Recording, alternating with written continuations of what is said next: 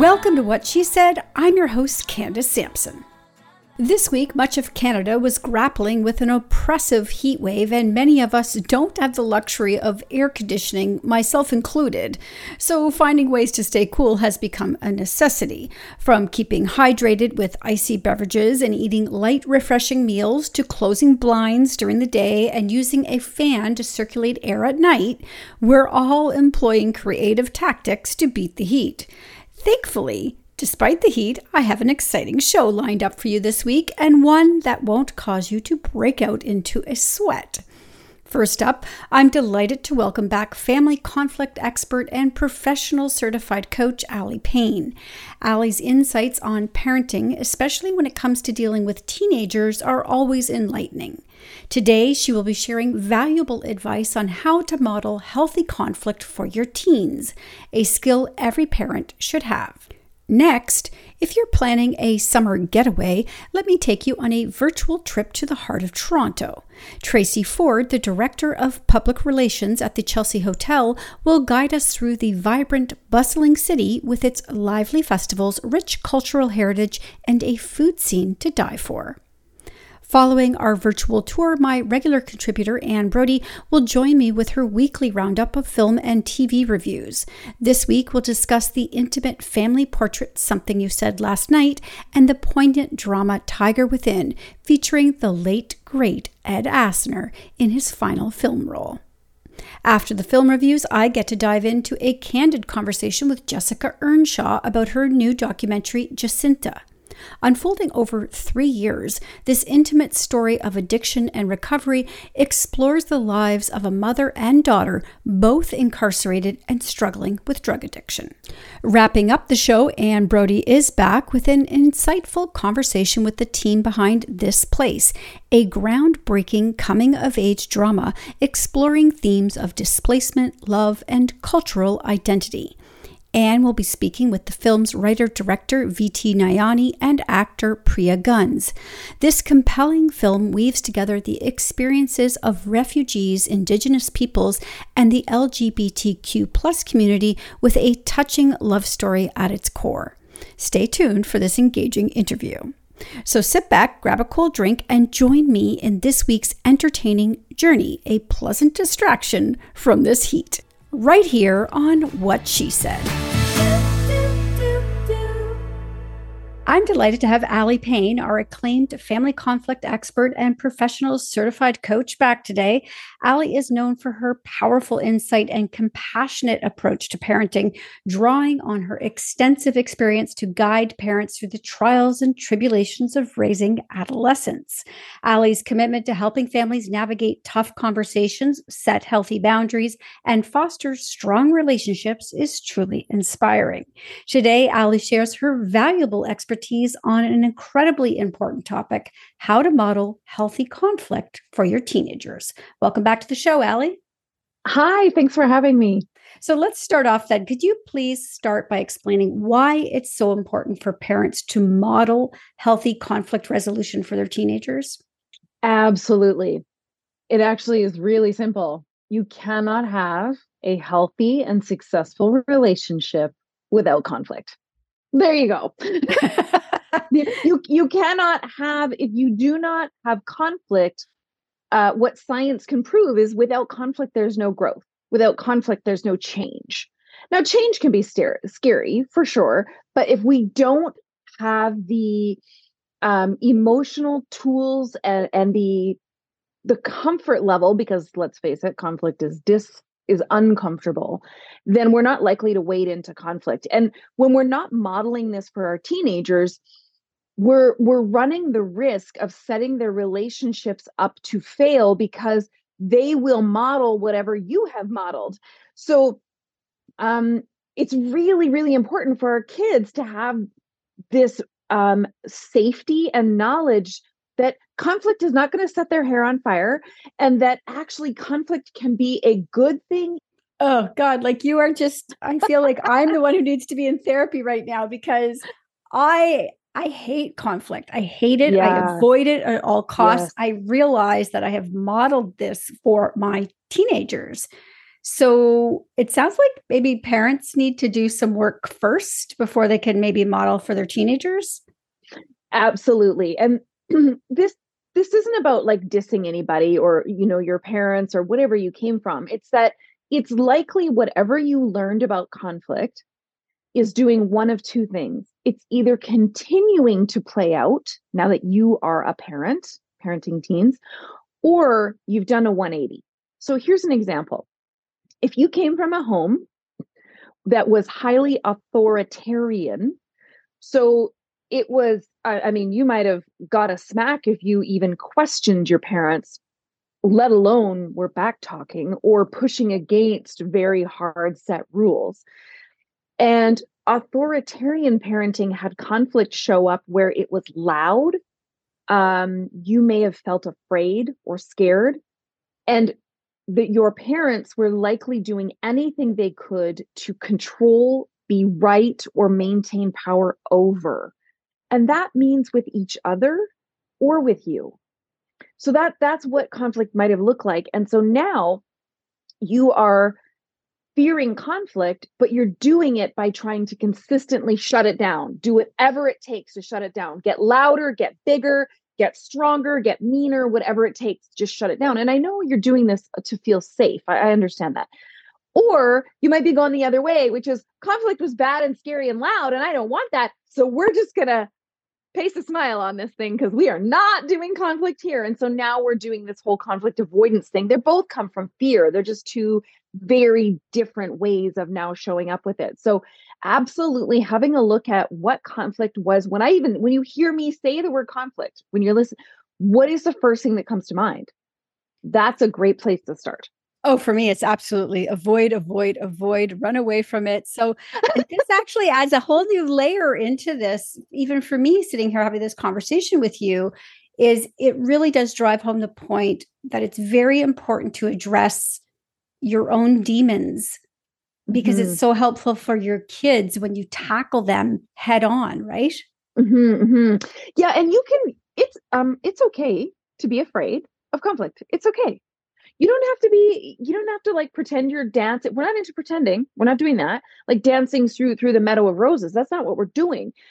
You the key here is letting yourself know because this is where we get triggered and the definition of triggered is when your younger self in your psyche shows up hijacks the show and you go what am i doing? It's like having an out of body response to something that you go i don't even know that's a trigger. So your little self um which this is not woo woo, this is like psychologically proven, your little self is repeating whatever it knew or trying to um, likely avoid what it knew. So for you to say, okay, even though conflict was loud and scary, maybe there was violence, maybe things got broken um, in your home as a child. For you, when you feel conflict coming, and we all know what's the red flag for you, because you have a red flag, whether it's sweaty palm, dry mouth, a heart beating out of your chest, chest pains, headache, whatever it is, you the first thing you need to let yourself know is I'm safe. You don't have to wade into the conflict, but we don't have to run away like our hair's on fire either. We got to let ourselves know I'm safe. I'm safe. And same if your if your reaction is to avoid, we can say I'm safe. I'm safe. I am here right now in this house. We do this like the five like notice what are five things you notice? What do you see around you? What do you notice in you? What do you notice happening for you? What are just to ground yourself, you're safe. You're safe. So that's about the taking ownership because when you do that, guess what you're doing? You're modeling that exact same thing for your teenager. That this might feel hard and yucky, but you are also safe. So, so my also, hands so also though, so I guess we could model it with our partner in the house and other right. people, but maybe a good place to start is the conflicts we have with our teens. Yes, yeah, and and because I mean, hello, if you're a parent, you're welcome to conflict. Like it doesn't they're 2 years old, you've got conflict, right? Um so modeling that sort of take a breath because breathing is the fastest way to calm your nervous system. Um, and often in conflict, we stop breathing or we breathe really shallow. So take a breath, just take a breath. And in that moment, you can say to yourself in your head, I'm safe. And maybe you let your teen know, okay, this feels hard for me.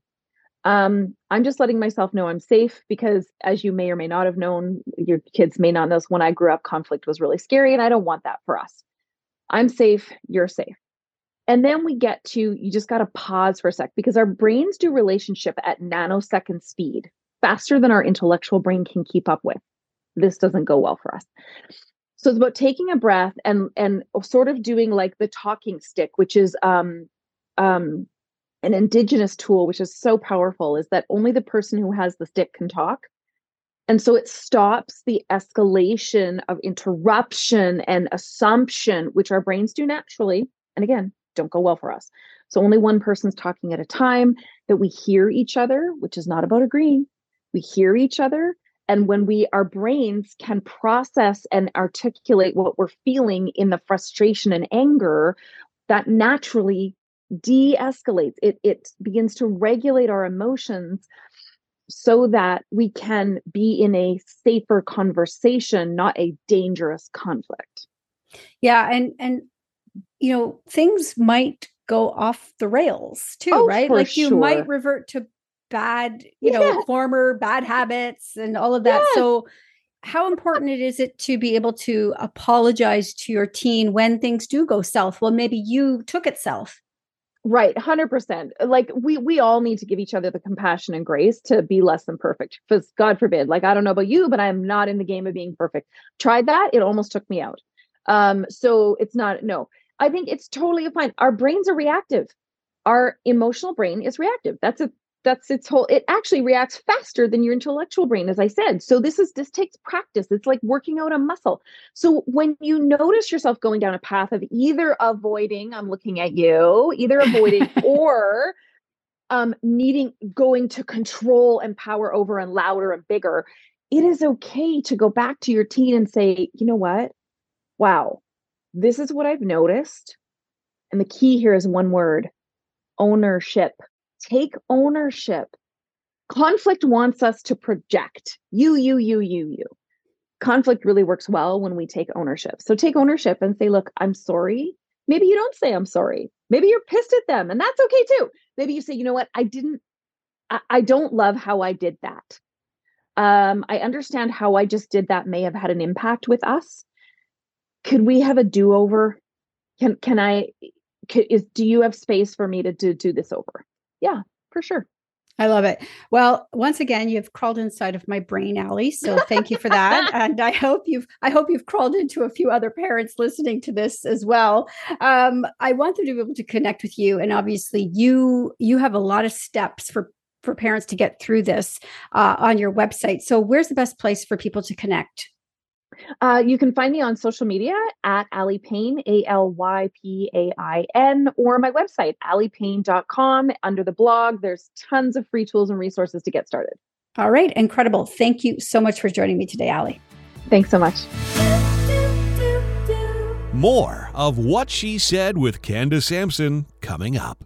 CareToKnow.ca is a free resource where Canadians receive the latest health information, updates on new and existing treatments, and advice from Canadian doctors via email. After enrolling at CareToKnow.ca, you'll receive accurate and reliable information from trusted Canadian medical experts delivered directly to your inbox. Members can also access the website for information on a variety of health related topics. Through resources like vodcasts, podcasts, and live webinars, Canadian experts discuss how to manage a number of medical conditions and provide the latest knowledge and advice to help you make informed decisions about your family's health with your own healthcare provider. To sign up and start learning more about the health matters that impact you most, enroll in caretoknow.ca today.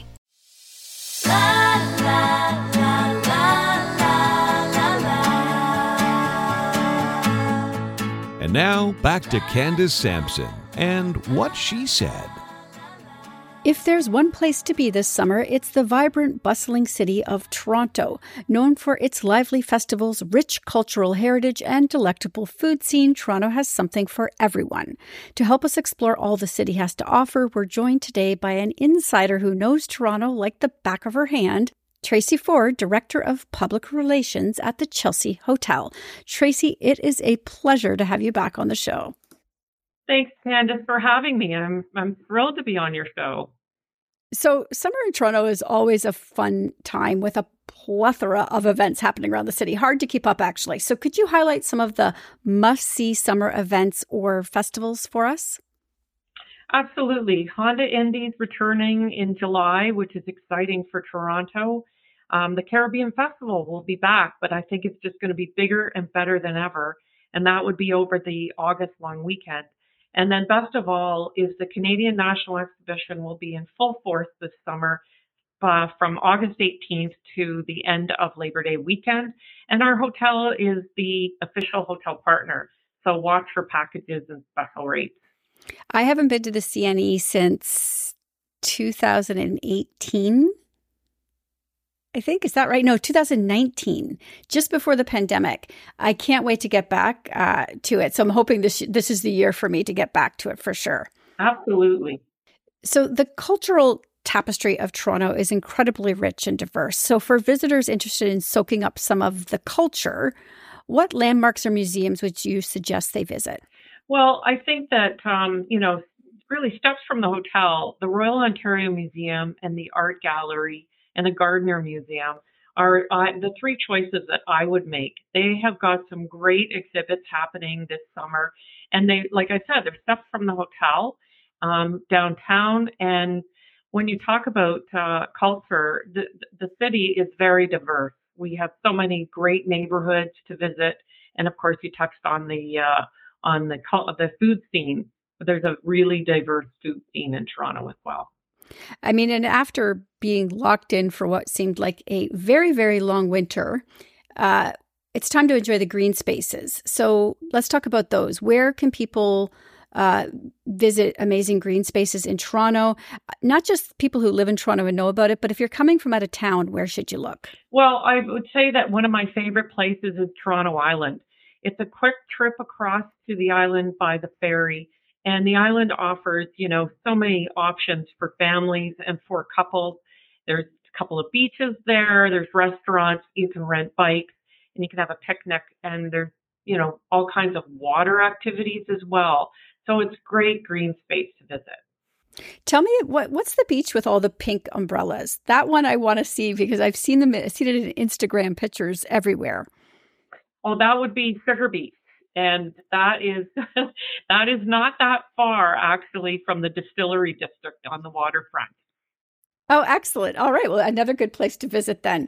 Um, so obviously, if you're in Toronto, you need a soft place to land. So let's talk about the Chelsea Hotel. I was just there uh, a couple of weeks ago, and one of the things I always makes me sort of go, "Oh, that's so cute," is your little kid check-in at the front counter. Yeah, it's really it's welcoming for uh, for families with their kids that they get to do their own check-in. They get a little gift to take away, so it's a nice it's a nice way to welcome our our young guests. Yeah, but it's not just for families too. That's the other thing I noticed is that mo- for the most part, it was a lot of adults at the hotel, and you've recently renovated. So, what are some of the new highlights of the at the hotel? So we just renovated our South Tower, which is now renamed as the Executive Tower, and the rooms are the executive rooms. And they just went through a complete renovation. So there were 600 of those rooms that we just recently did. And we also did some other renovations in the hotel. So we've been refreshing the hotel for the past six months, which is great. So tell me then about some of the amenities in the hotel then when people come back and they just they cannot go any further in the city. What can they do at the hotel? Well absolutely. We have two really great areas for couples and families. So for families it's the family fun zone where we have the family pool the only indoor water slide in downtown toronto which is a big hit a kids center and a teen lounge. So something for everyone when you're traveling with your with your kids. And then if you're not traveling with kids, we have the uh, pool on the top floor in deck 27. That's a really nice, quiet oasis for a little swim. And there's a fitness center and an outdoor sun deck. So it's a little place for that for couples to go to. All right, incredible. So if people are planning a vacation uh, to Toronto and they're not quite sure what to do, where's the best place to uh, source out, you know, their itinerary? Um, I would suggest that they go to destinationtoronto.com you know, for, you know, planning their vacation, planning their trip, because they have all kinds of, you know, things to do, suggestions, lots and lots of um, ideas for for planning a trip with either as a couple or um, as a family. And you can also go to our website, which is, which is chelseatoronto.com, and you can get a lot of ideas for planning a trip from our website as well. And I just, I feel I need to add this, but if people are going in, park your car at the Chelsea and leave it parked for the duration of your holiday. It's so easy to get around Toronto. Um, again, I hadn't been in a little while, but I was just there a couple of weeks ago and it was so easy to get around. Yeah, we, we have a very walkable city and the hotel is centrally located downtown. We're steps to many attractions and lots of great dining choices and shopping. So yeah, leave your car. Um, the subway is across the street, so you could hop on that or a short Uber ride to some of the other destinations that are a little bit further away that you may not want to walk to. Exactly. Okay, Tracy, thank you so much for joining me today. It was a pleasure having you. Thank you, Candace. Really enjoyed this. Joining me now for Saturday Night at the Movies is Anne Brodie. And Anne, I got to tell you what happened to me last weekend. Uh, I went to the theater for the first time no. since before the pandemic. Yeah. No way. Because I had to see the new Harrison Ford movie because you know I love Harrison Ford. He is my I number one. So well we, I, so we went to see this movie, uh, Dial of Destiny, and three quarters of the way through, the fire alarm went off, and we didn't get to see the end of it. What does that tell you, Candace? That's a sign. That's a sign.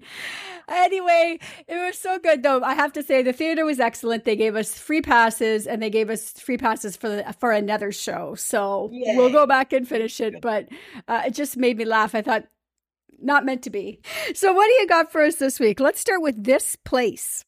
Uh, okay, yes. Uh, this is Devery Jacobs is this incredible uh, Mohawk actor from uh, Canada who's really making inroads. She's in Reservation Dogs, which is uh, actually going to uh, begin its third and final season. But she stars as a young woman who's lived her life on the reservation and comes to Toronto uh, in hopes of, you know, establishing a new life for herself. So she meets a woman called Malai, played by Priya Guns, and she's a Tamil from Sri Lanka. Well, they have very full discussions about how they don't feel Canadian because of the genocides committed against their uh, people. Um, but they, a connection, they build a really strong connection and it's basically a coming in of age story. There's so many complications, which uh, too much, too little time to tell you. But it's about a mountain of, of, of stored emotion that is finally crumbling because they meet one another. And this is at Tiff Bell Lightbox. All right, excellent. And next up, you have something you've said. Oh my God, this is so good. Something you said last night. Wow. It's a very intimate portrait of Renata, played by uh, a trans actor, Carmen Madonia. Now, she's on vacation with her parents, and they're incredibly supportive of her, as is her sister. Um, eh, you know, and uh, Renata has no body issues. She wears a string bikini, but her sister, who's stunning, has tons of body issues. So um, their sibling relationship rings really true. It's it's positive. They sometimes have little fights. They sleep in the same bed in the holiday home. You know, they're very close. Uh, and they go out into public. They go out to a party at night, and she's always Renata's always on the lookout for bias and uh, potential for uh, bullying. But honestly, it's one of the most profoundly moving films I've seen in a while. It's it's extraordinary. So I would tell everyone to go out and see it. It, it is also at TIFF Bell Lightbox. You can catch two films there. Something you said last night. All right, excellent. Uh, Tiger Within. Yeah, t- uh, Ed Asner's final film. He is uh, he stumbles across a young homeless girl sleeping in the cemetery when he goes out to his wife's graveside. he waits for her to waken up. She's been kicked out of her home in the Midwest. This is in LA. And uh, he says, Come to my house. He's quite elderly. He's on a cane. He says, Come to my house. You can bathe and I'll feed you. And she goes. And uh, her jacket has a swastika on the back. And he says to her, Do you know what that means? And she has no clue. So, you know, it, it's breaking down barriers between these two radically different people.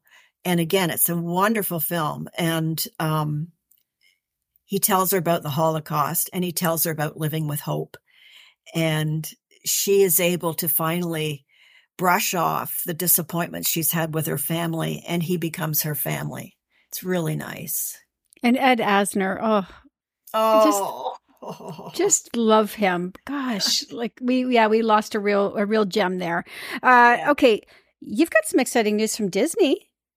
Disney is going to be releasing 28 of its classic animated shorts. And I love these. They're so basic and funny and beautiful and entertaining um, because Disney's selling it, celebrating its 100th birthday. So that's happening on on uh, it's happening right now today. So uh, look for those, and I can't wait to watch them all. I I love the old Disney animation. So these are on Disney Plus. Yes, yes, they are. So uh, I just want to mention very quickly the lesson with Richard Grant. Spectacular film about tension in a household when a stranger comes, and it's in theaters. All right, excellent. So you've got all of these and a whole lot more, as usual, over on what she said talk.com. And you will be back next week. We'll see you then. Stay cool. Yes. Thank you, Anne. Are you looking for authentic, high quality, and handcrafted seal, fur, and leather products created by Canadian Indigenous fashion designers and artists? Look no further than Proudly Indigenous Crafts and Designs, or Pick and D for short. Their e commerce platform celebrates and showcases the skill and creativity of Indigenous fashion designers and artists. These innovative artists combine traditional sewing techniques with a contemporary approach to create modern and timeless accessories, footwear, clothing, and home decor products. And when you buy buy from Pick and D, you are not just getting a beautiful and authentic seal product, you're also supporting Indigenous communities. Proudly Indigenous products are natural, eco friendly, and of the highest quality. So visit proudlyindigenouscrafts.com today and experience the beauty of Indigenous craftsmanship. Pick and D, proudly showcasing Indigenous fashion and supporting Indigenous communities. La, la,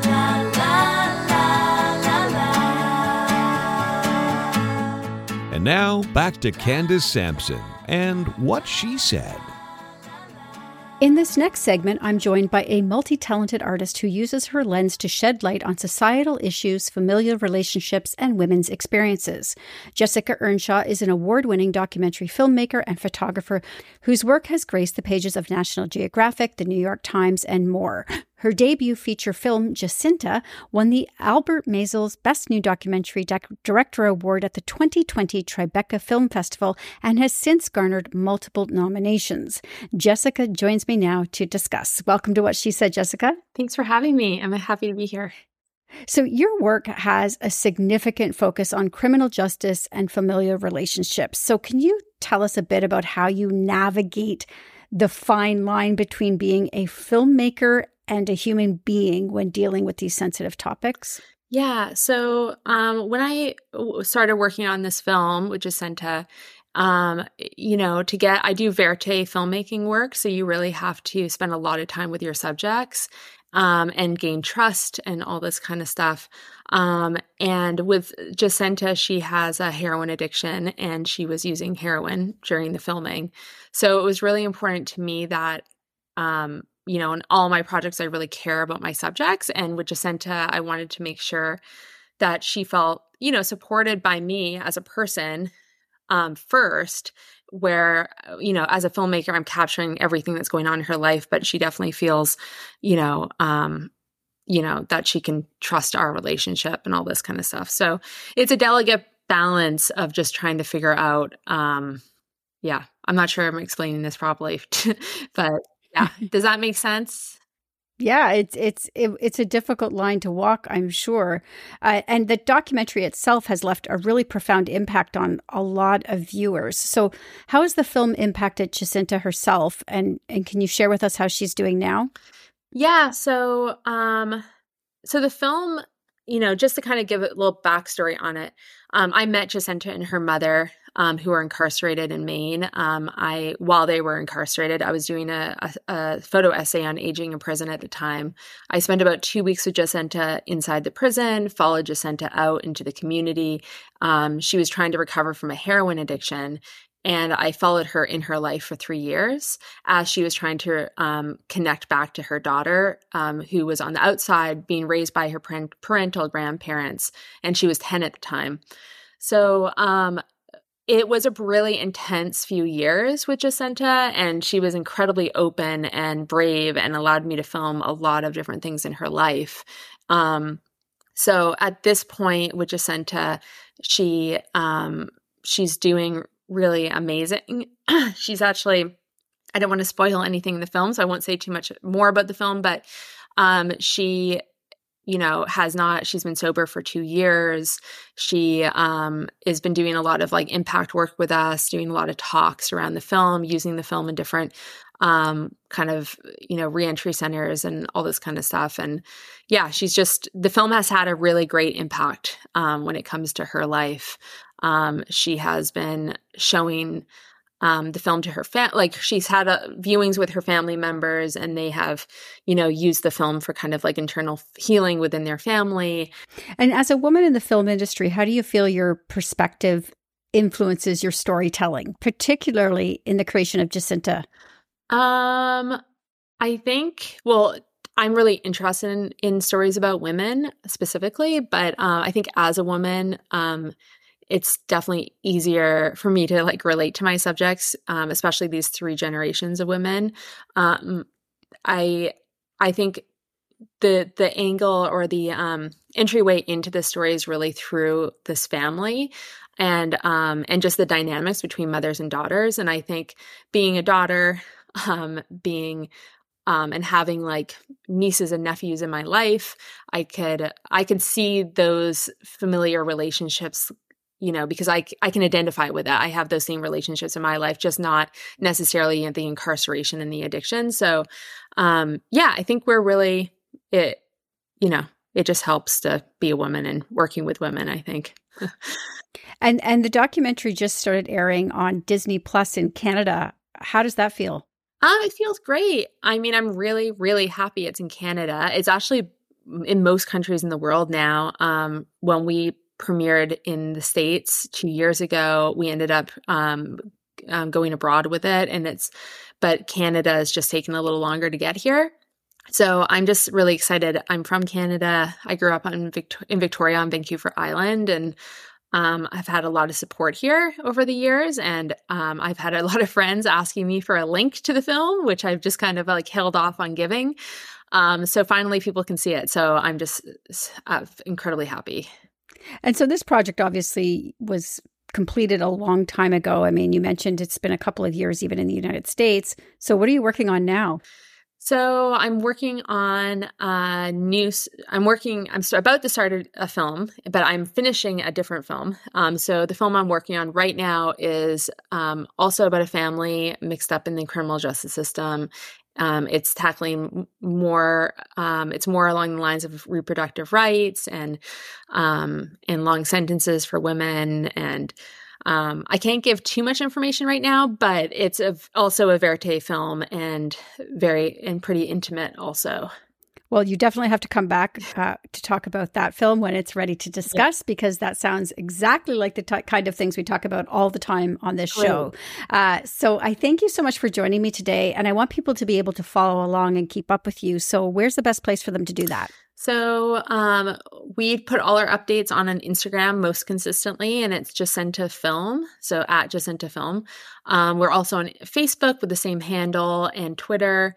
Um, and I think those are probably the main places. We also have a website, jacintafilm.com, and uh, we have a whole social impact cam- campaign where you can find more information about that on site. All right, incredible. Thank you so much for joining me today, Jessica. Thanks so much for having me.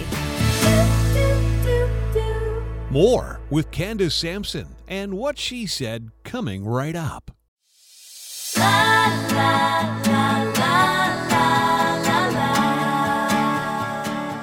And now back to Candace Sampson and what she said. We have a special treat this week as Anne Brodie interviews writer director V.T. Nayani and actor Priya Guns about the coming of age drama This Place that weaves themes of cultural and personal displacement with an intimate love story. Let's listen in now.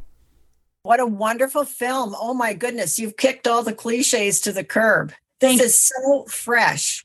Um, I mean, let's start with the the lead who isn't quite maybe reliable. complicated. Wow. Wow, complicated, complicated, and yeah, very surprising. Um, how did this idea come to you to to do something uh, with this girl? And when did you decide to make her?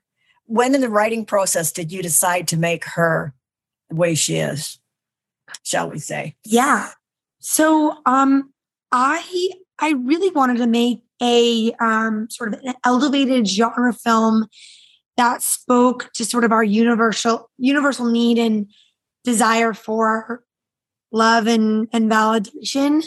But I also wanted to make like a, de- a detailed character um, study on on this sort of complicated human that um you know that that that we're rooting for but that you know that that is but but sort of gets swept up in in uh sort of just trying to keep all the plates spinning i guess.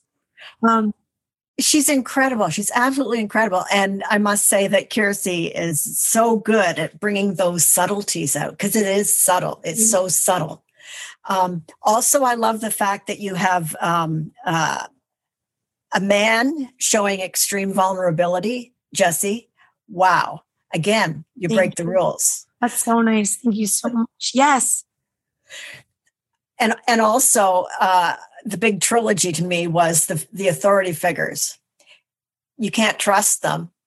Yeah. So what I do love, we do? You know, I love and I I love this idea of like taking something and turning it on its head. So like this, I you know, you take a preconceived notion and um and you sort of throw it to the curb because I think ultimately, you know, if we're going to go back to, I guess why I became a filmmaker to start with is is is is because films have the ability to make people more compassionate and more empathetic and you know and and and make people feel a little bit less alone you know? And i think that my hope with this film is to you know is to to to to, to to make people well first of all I'll say like you know show tell people you can't judge, judge a book by its cover.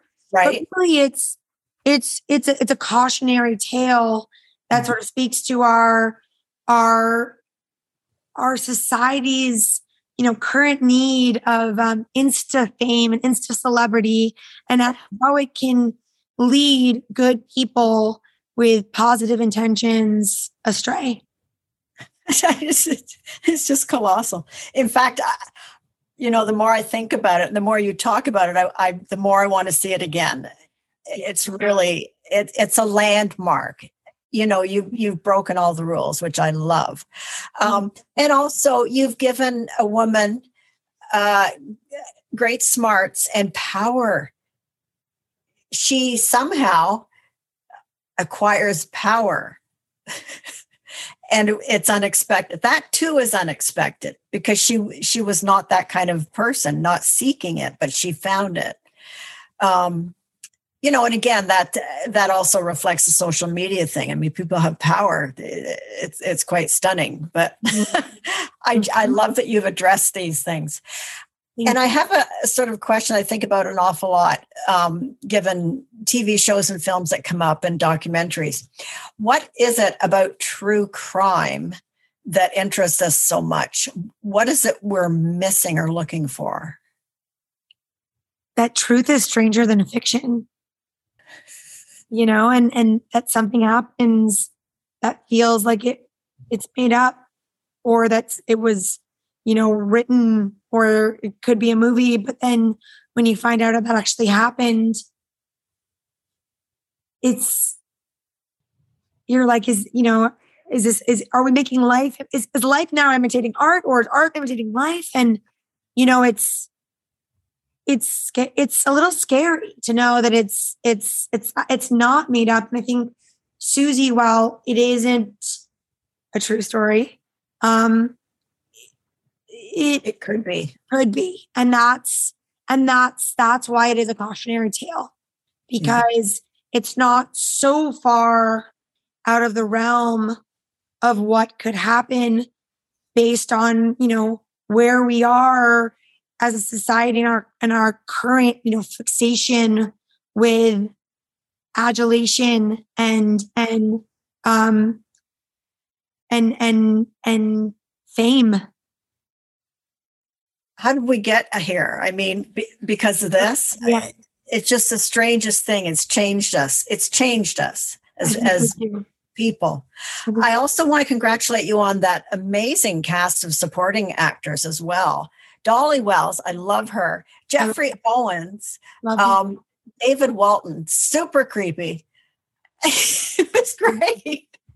Did you have them in mind initially or tell me how that worked? Yeah so actually david um david is actually a friend of of of, of mine um and my my he's best friends with actually my my partner and um and we there was a moment because of the pandemic we are going to go shoot in in the UK which was because at the, at the time the only things the only films that were going on period were actually in the UK and then I don't know if you remember this but then the lockdown happened the third national lockdown happened and they were we actually moved back to America but when we moved back to America I was like this means David can now be the deputy.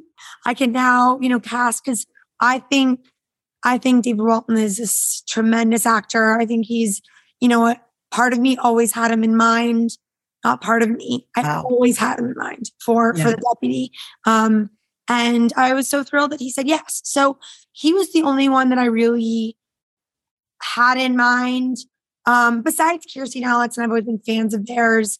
Um, but but then you know with Jim, I'm just you know it's I'm fans of theirs. You know I'm I'm a perpetual film uh, student of film and watch everything and um you know we we got really lucky. I had an incredible casting director, Meredith Tucker, who um who casts. I mean, she she she casts things that are so in this sort of have this sort of unique satirical. She cast White Lotus, which is in a very similar vein, but she's she's a veteran casting director. She's she's brilliant and has done so much. But um, and she was a really great like balancing board. But you know, being the the student that I am of film, you know, I love Dolly. I love Jeffrey Owens. These are these are people that I whose you know bodies of work I've I've known and admired and um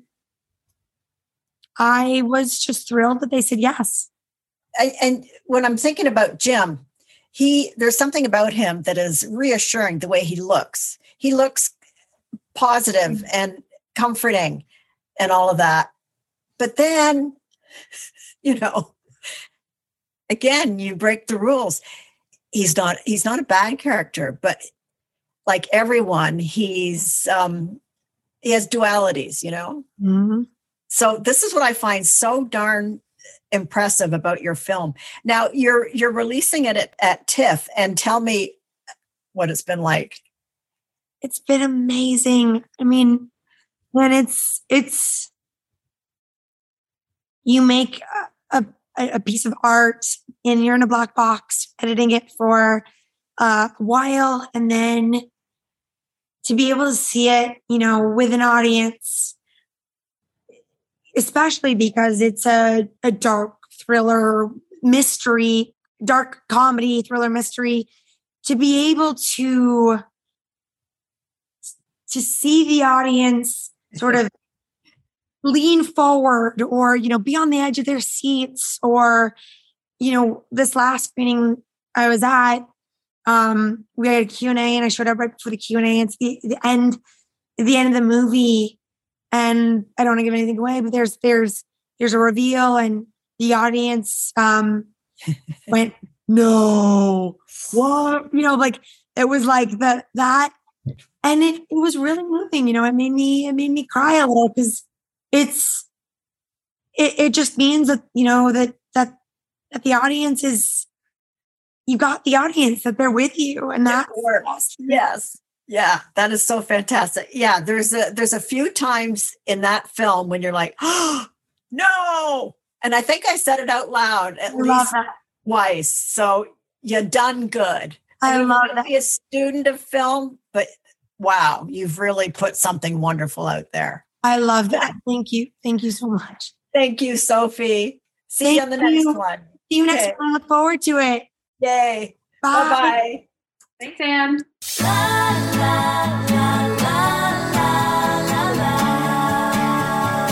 That's it for What She Said this week. Stay up to date with my newsletter by signing up at whatshesaidtalk.com and be sure to follow on social at What She Said Talk on Facebook, Instagram, and Twitter for videos of these interviews and more. You can also catch me on TikTok at Candace Said. Finally, be sure to subscribe to What She Said with Candace Sampson wherever you listen to podcasts to catch past episodes and extended interviews. I'll be back next week with more What She Said.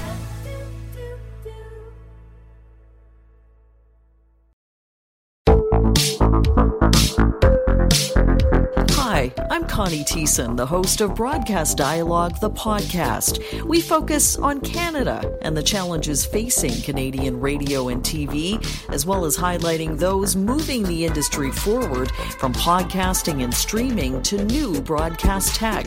Check us out at broadcastdialogue.com or your favorite podcast app.